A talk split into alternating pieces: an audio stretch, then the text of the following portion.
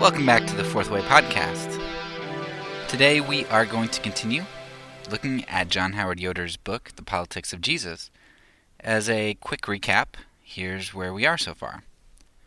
Yoder argues that Jesus faced temptation as we do, that as the second Adam, Jesus' temptation was like the first Adam's temptation.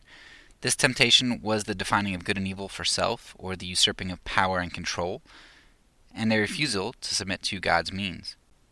We see this evidenced in Satan's temptations in the wilderness, and Jesus telling Peter to get behind him uh, when he told him that he wasn't going to let him suffer. In the the three shots of Jesus' kingship, uh, where the masses tried to count, crown him king, he was proclaimed king at the temple, and the final shot at kingship, in the placard placed on the cross declaring him mockingly so, but declaring him king, preceded by Peter's attempt to use force to prevent Jesus from suffering, Jesus' drops of blood in prayer, pleading to let the cup pass, and Luke's account of the availability of legions of angels to stop what was about to happen and overthrow Rome, and then Pilate giving Christ an out, but Jesus saying that his kingdom wasn't of this world and that his people would not fight for him. So, Jesus' temptation was to take control and to take power and to not submit to the means that God had for him. Now, a lot of people listening to this might agree up to this point about Christ's temptation to throw off the cross. But so what? Right? I'm not called to do what Jesus was called to do because the cross was Jesus's to bear. The cross is not mine to bear because Jesus was the Messiah and I'm not. So his path was different, and God doesn't call me to those same things. I won't face cross, I won't face Rome, I won't face the Pharisees. Jesus' prescriptions were specific to his role as the Messiah. And that's what Yoder is going to push back against next. So Yoder lays out a, a few things. I think I've identified like three three big ideas that I want to get at from Yoder. Um, so we'll start with number one. So we've already established that that Christ is the second Adam the way that he lived his life is the way that we should seek to live ours. And in fact, the whole trajectory of the Christian faith is explicitly declared throughout the Bible to be our conformity to Jesus Christ. Our goal is to become like him. Um, the the Orthodox call this theosis or deification, and that sounded really weird when I learned about that, especially deification, like we're becoming gods. That, but we, we believe it too. Protestants believe it, uh, if you're a Protestant, and it's called glorification. I, I don't know if Catholics have a term for it. I would guess glorification, kind of like the Protestants, but I don't know. Anyway, point is, our goal is to become like Christ. That is that is pretty clear. Christ wasn't just the Messiah, he is our role model. He is the he is the true human. Point number 2 is something we discussed a little bit in the first episode, which is that Jesus' explicit ministry was to declare the kingdom. His life was spent telling others that the kingdom had arrived and then telling them what that kingdom looks like and how to live in it. The Sermon on the Mount, which we just went through in the last season, was all about kingdom living. Jesus' ministry wasn't biding time until he could make a divine transaction on the cross. His ministry was central to his work. This overlooking of the importance of Christ's life is a very huge blind spot, which is particularly big in, in the Protestant church and especially in evangelical churches like um, probably the dispensational variety more so. Um, because first of all, our our de-emphasis of works, the importance of works, and um, and our almost explicit focus on on faith, which I think James would have some things to say about in particular, but as well as the rest of the Bible, right? We faith is what saves us, but works are necessary. Like they're a necessary component of what is going to accompany that faith. But Protestants, we we just hate talking about works because then we get into legalism and and we hate that concept which I understand. I understand the aversion to legalism. I have that aversion too, but it is also conveniently self insulating when we don't have to evaluate our lives. And this is one of those things that, at least on paper, I won't say that in practice because my experience in practice with uh, Orthodox believers is that that um, a lot of them have a, a, a, dead sort of faith as well, just like a lot of Protestants. Um, but on paper, the Orthodox do a, a really good job of emphasizing and and uh, incorporating the life of Jesus Christ. The life was very important to them, and that's something that I, I find uh, very un, uh, an underrated aspect in Protestant faith. The life of Jesus is just kind of leading up to the cross, which is the culmination, the emphasis, the core, the gospel, the really the only thing that matters. Um, of course, if you put it like that, Protestants would say, no, I don't believe that. But practically, a lot of us do. Okay, so so far we we said that Jesus is the second Adam, and he's the true human, and Jesus' explicit ministry was to declare the kingdom, which he brought already. And the third thing that's that's really important to understand is that prescriptions for our lives are able to be distinguished because right now some people are probably thinking in their heads, well, wait, so I'm supposed to grow a beard like Jesus? Right? Just because Jesus did it doesn't mean I'm supposed to do it. And that's exactly right. Yoder argues that the monastics go wrong because they focus on aspects of Christ's life, mimicking those aspects of Christ's life, which we're not prescribed to emulate, like growing beards, or not being married, or being itinerant. Jesus doesn't say anything about those aspects of life having any bearing on the kingdom, but he does teach and show us other truths, like uh, our daily bearing of our crosses, the laying down of our lives for others, even enemies, trusting in God for our provisions rather than worrying and attempting to be wise in our own eyes by building storehouses to hoard our resources, the not returning blows for blow, not lording power over others like the Gentiles do, and forgiving even 70 times 7. The kingdom Christ declares and portrays to us is persuasive, loving, peaceful, and clear. And the kingdom centers around the very actions Christ took in the wilderness, continued with his disciples, and displayed in the garden and on the cross. Our role as his disciples is to portray the same love and persuasiveness to all by not grasping at the levers of power and seeking means of control which domineer, manipulate, or use violence, but rather we are to faithfully trust that God knows what He's doing, even in His implementation of using foolish means, which we know can't win. The fact that He employs you and I should be evidence enough that God has no problem accomplishing His will through the foolish and the hopeless. So, a lot of people are going to be trying to dismiss this idea of trying to emulate Christ by showing us lots of ways that it, it we all know it's ridiculous to try to emulate Christ Well, all of us except the monastics. Um, and and Yoder says, look, we can, we can look at the scripture, and we can see that Jesus promises persecution. He tells us to bear our cross. He he promises us suffering, um, and and he has all of these explicit teachings as well, like the Sermon on the Mount. Um, it, it's it's not grasping at straws to figure out what aspects of Jesus' life are supposed to be modeled. Um, Maybe there's some like gray area somewhere, but by and large, it's pretty clear. So it's just it's kind of a a weak evasion to try to um, say that that uh, you know what Yoder's arguing is arguing that we should basically all grow beards. Although I'm safe if that is the case. And while we can look at the scripture and, and see what aspects of Jesus' life are the truly human aspects that we are, were to follow. Um, there is another way that we can often tell if certain aspects are the aspects of Christ that we're supposed to mimic. And that is, Yoder talks about how the more we live a life like Jesus, the more we will be bearing our cross. And Yoder spends the rest of this portion talking about what the cross is. And this is extremely helpful because in in my community, you know, the phrase bearing your cross meant I mean, if if life was hard, if you're getting a little bit less sleep than normal and you're really tired, you know, I'm bearing my cross. I mean, you don't have a lot of people say it that way, but that's kind of what bearing your cross means. It means life's a little bit hard right now. Um, I have surgery coming up, right? I'm bearing my cross. Or it could even be something serious. I have cancer. I'm bearing my cross.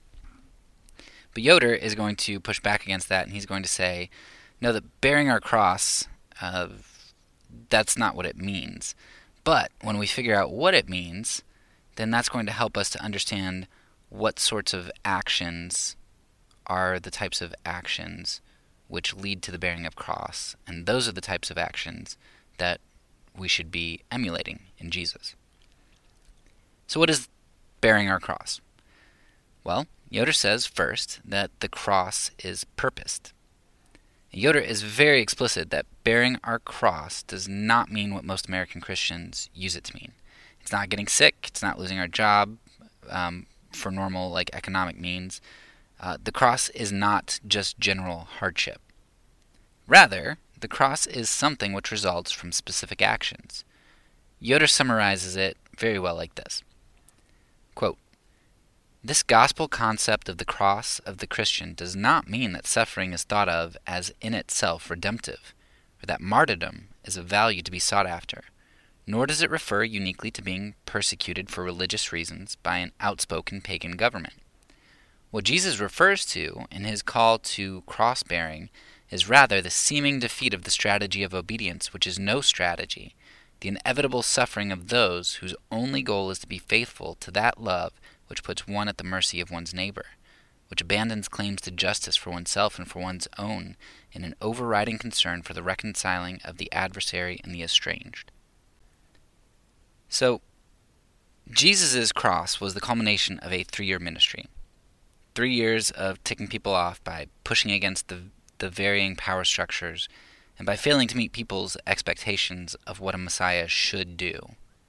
Three years of faithfulness meant that Jesus was constantly moving around, being chased, had attempts on his life, and ultimately ended up being executed. That execution wasn't just a bad day for Jesus, but it was the direct result of a life well lived in obedience to God and without consideration for the approval of others the cross of Jesus Christ was a pointed culmination and conclusion of the way that he lived his life. So we have to look at our own lives and we have to wonder, or at least I do, and I did, why we aren't being persecuted and why we don't really have crosses to bear. Yoder made me ask that question of myself because, I mean, honestly, I was never bearing my cross. And I still largely am not bearing a cross. Yoder pointed out that a uh, a key point uh, that that changed my life here. He said that an important thing to note is that persecution often comes internally, not externally, and and that helped me to see how to live in order to start bearing my cross. See, Rome executed Jesus, but at the request of the Jews. The Jews basically got Jesus, who was also a Jew, they got him killed. I mean, he was a teacher, he was one of them, but they had him killed. Yeah, pagan governments can be great persecutors of the Christian church, but the Inquisition, the religious wars, and all of the history of Christendom shows us that we do a pretty good job persecuting ourselves. And I realized that I was basically just falling in line with my group and maintaining the status quo on pretty much everything.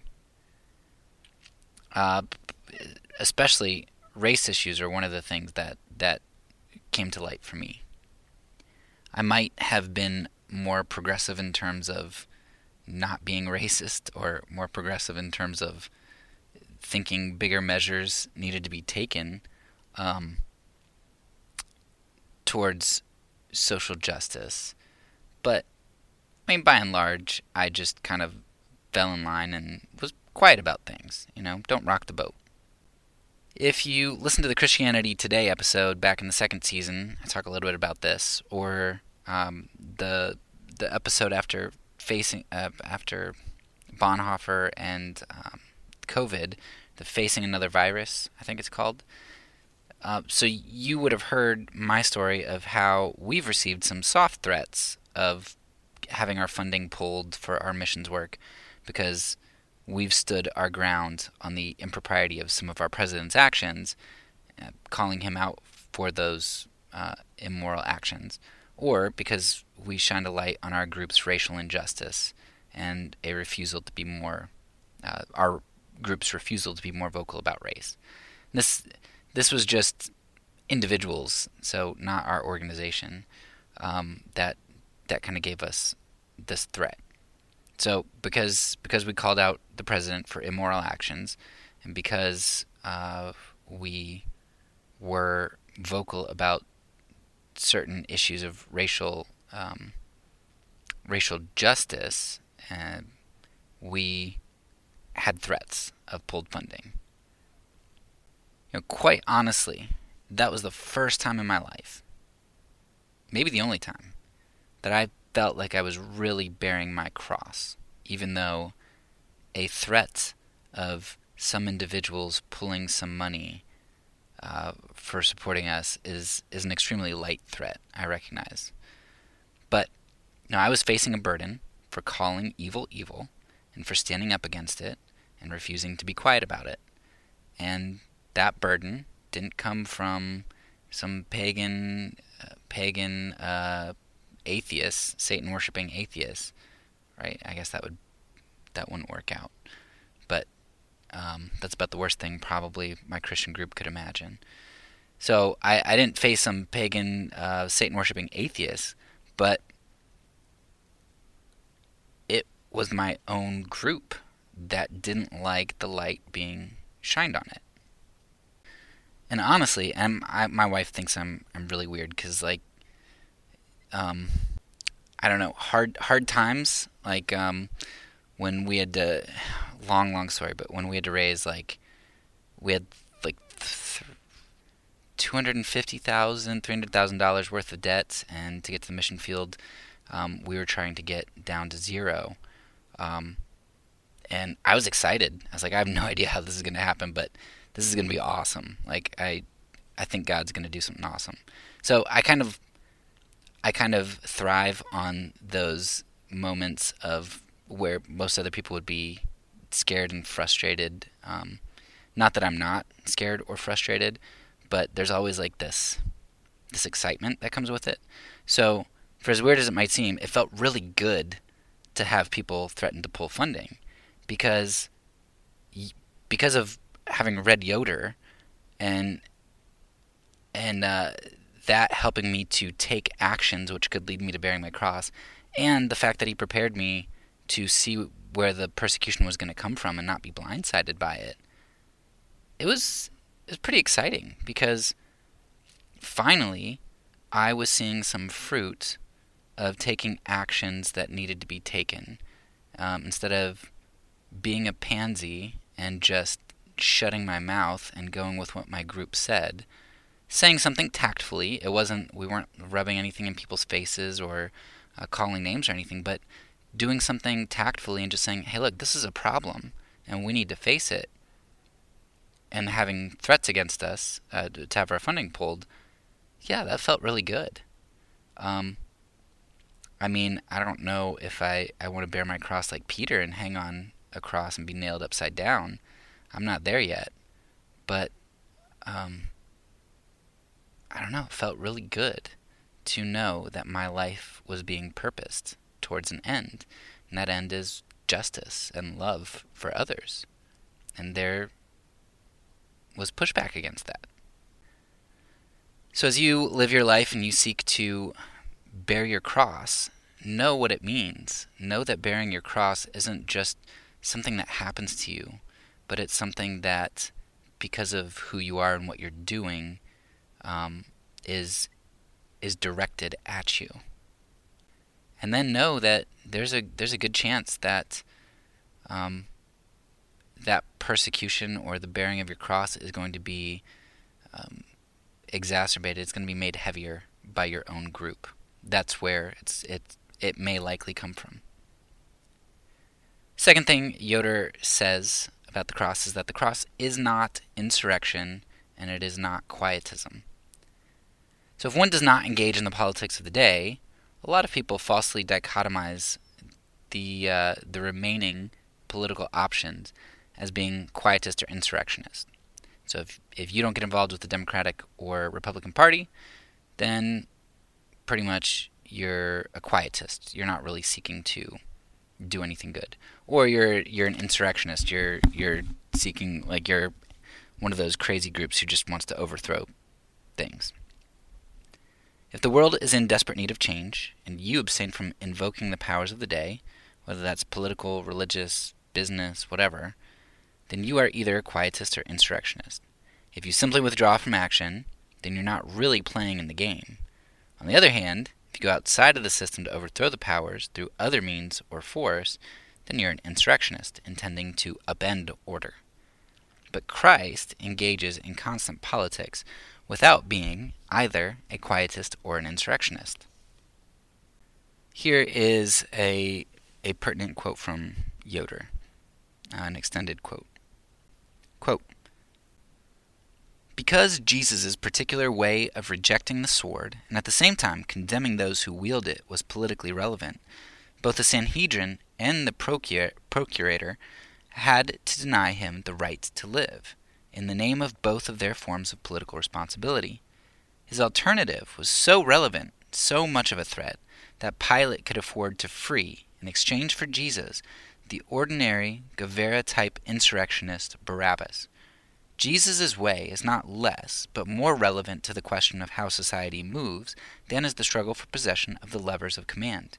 To this, Pilate and Caiaphas testify by their judgment on him. Jesus refused to concede that those in power represent an ideal, a logically proper, or even an empirically acceptable definition of what it means to be political. He did not say, as some sectarian pacifists or some pietists might, You can have your politics, and I shall do something else more important. He said, Your definition of polis, of the social, of the wholeness of being human socially, is perverted. So Jesus did not seek to overthrow the system through insurrection, but nor did he, he not face the system head on. Instead, he showed a new way, which was in direct competition to the other methods of power. Jesus was only a quietist in the sense that he didn't participate in the religious or political structures and boxes through which participation was expected and he was only an insurrectionist if you define that as one who upends powers by offering something better through strictly persuasive speech and humble example. So rather than participating in the immoral structures, Jesus created a different opportunity that was so compelling, it competed with the powers so well, um, even though it was done by pure persuasion, that the powers had to take him out. Jesus was crucified precisely because what he did was social and political. But outside of any of the accepted social or political powers that could claim him and protect him. This is exactly why the religious leaders had to kill him, and the Rome that prided itself on orderly law had to run a kangaroo court to convict him. Christ's way held more power than any other way, even more than the overt zealotry of Barabbas. The cross does not accept political and social lines of order. Human institutions are founded on order in hopes that they will bring about good and love for some. The cross is about a love and good for all first, which in turn will bring about true human community. The cross might seem like a quietist option to the political and religious institutions that are bellowing effectiveness and order, but the cross bellows love. The cross only seems quiet if you've bought into a message which drowns out agape love. And I think you see that today. The cross should not be sectarian, partisan. It should be inclusive of all people. But what you notice about political lines, uh, groups of people, whatever, whatever it is, um, there's an in group and there's an out group. And um, when you're in one of those groups and you start trying to accept the out group, so two examples here maybe. If you are a Democrat and you are pro life, you are going to have a really difficult time, a very difficult time being accepted. if you are a Republican, particularly if you're in, you know, the moral majority Republican brand, you're going to have a difficult time being a homosexual or being um, being vocal on certain race issues, as I can attest, or uh, being serious about the potential risks of global warming. You're going to have a hard time in that in that party. Uh, if you're an immigrant, you're going to have a hard time in that party. But the cross circumvents all that, and instead of saying you have to figure out which party you're in, it invites everybody to the party.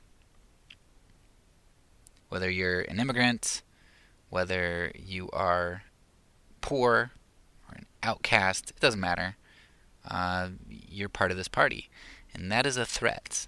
That is a threat to partisan politics, to institutions who like outgroups, or they don't like the outgroups, they hate the outgroup, but they like that there are outgroups to have as enemies. So finally, the third aspect of the cross. Yoder says that the cross is more than just the golden rule. Yoder argues that Jesus did not teach the golden rule as the end goal, but rather stated that the golden rule was a sum of the law and the prophets. And I think this is a really interesting point. Yoder is is saying that look, Jesus wasn't trying to prescribe the golden rule for us. Yeah, he says he says, "Hey, look, you do the golden rule, that sums up the law and the prophets. Good for you." But all throughout Jesus' ministry, he says, "Look, you've you've heard it said, an eye for an eye and a tooth for a tooth, but I tell you," or um, he so anger and murder he couples. He extends the law, um, or he elevates the law. Adultery, lust, right? We see Jesus elevating the law constantly. Um, so sure, he acknowledges the golden rule as something that's good that that uh, sums up the law, but Yoder argues that Jesus was not content with with that. Jesus' fulfillment of the law was not do as you'd have done to you, but rather Jesus' fulfillment of the law was do as I, Jesus, have done to you. Or to put it another way, do as your Father in heaven has done to you by sending you, his enemies, by sending you his Son. The Golden Rule is centuries behind other great teachers if Jesus is merely stating the Golden Rule. But he doesn't just state the Golden Rule, he goes well beyond the Golden Rule. The cross, then, isn't merely bearing the difficulty of being nice to other nice people, like we'd like to have done to us. Um, I mean, don't some people lay down their lives for good people? Jesus says that. Rather, the cross is choosing to return love to those who cause you to bear difficulties, even in the midst of their malice. So, in summary of, of this episode, Yoder has made a number of important points about the specificity of the cross.